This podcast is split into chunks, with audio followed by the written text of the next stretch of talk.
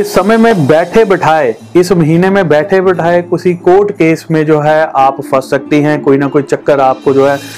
डल सकता है इसलिए थोड़ा सा सावधान रहिएगा किसी भी कागज़ पर किसी भी डॉक्यूमेंट पर बिना सोचे समझे बिना किसी की सलाह लिए हस्ताक्षर आपने नहीं करनी